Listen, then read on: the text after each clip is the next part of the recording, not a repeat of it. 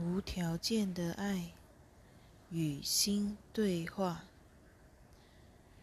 八、学习倾听，对一切生活里已发生或未发生的事物，你终日奔命、劳神易行，以至于无暇品尝那些经验的种种况味。甚至连自己的喜悦或痛苦、愤怒或悲伤，都几近麻木不仁，这实是一大遗憾。你浪费太多时间向外寻求问题的答案，其实你只需花些时间与自己共处，答案自然会浮现出来的。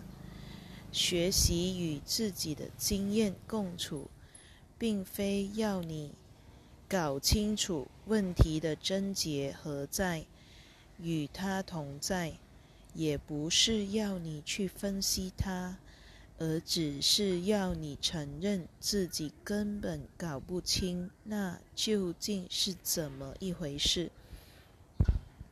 你若不能与它共处，通常就会将它理念化，而借机逃避。你原本时时刻刻都能接收到讯息的，它会帮你的生命之舟转妥，让你回归正确航道。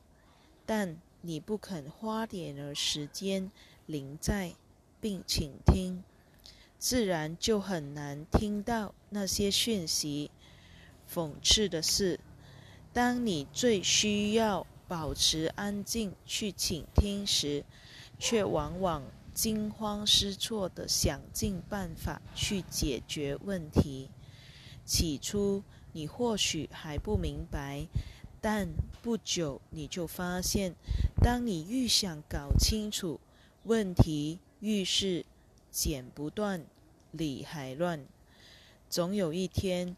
你会放弃惯有的运作方式，那时你会开始反问：为何我仍停滞在这个过渡期呢？我是否需要改变自己的生命重心呢？到那时，你才会试着去聆听答案。一般而言，当你身处冲突的航道时，通常会接到这类答复。放慢脚步，看看四周，或许你已经偏离了心目中真正想去的地方。这个答案看起来并没有什么出奇之处，却足以帮你推向下一步。放慢脚步，看看四周，表示你已经开始自我修正了。当你的生活一切顺畅无碍时，你通常不会想到自我修正的，非得等到波涛汹涌，才你才可能暂停步伐，重新思考你的航道。这个事实的反省，很可能为你的生命，很可能为你的生命带来巨大。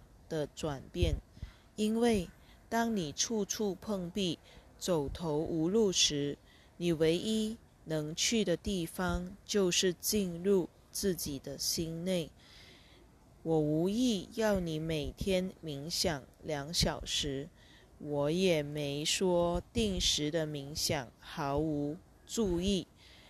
我只是说，在生活的某些阶段，你需要。安静下来，学习倾听。你若学会珍惜那些时刻，就不致做出日后让你懊恼的事情。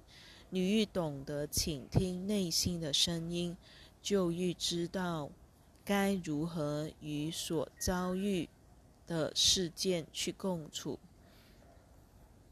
那么，你才能与生命。共同洗手前进。心甘情愿地参与生活，并充分体会自己的遭遇。你若不肯花时间与自己的经验共处，便会感到自己就像是所有遭遇的受害者。这真是天大的自欺！在那当中，你把自己的遭遇当成必须克服而且能够操纵的事。你的经验若不符合你的期待，便觉得自己受到了不合理的惩罚。事实绝非如此，相反的，你所经验到的不过是你想去操纵生活而带来的负面结果，仅仅如此而已。你尚未对自己的遭遇。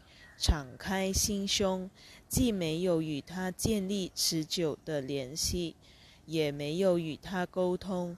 难怪你老是对生命感到爱恨交织。他若听你的话，你就爱他；他若违逆你的指挥，你就恨他。你的经验一向是这样，非黑即白。生活对你。若非全然的祝福，就是全然的惩罚。其实生活既非祝福你，也非惩罚你，它只是与你合作共事，促使你早日觉醒于自己的本来真相。生活是你的导师，它不断给你回馈，给你修正的机会。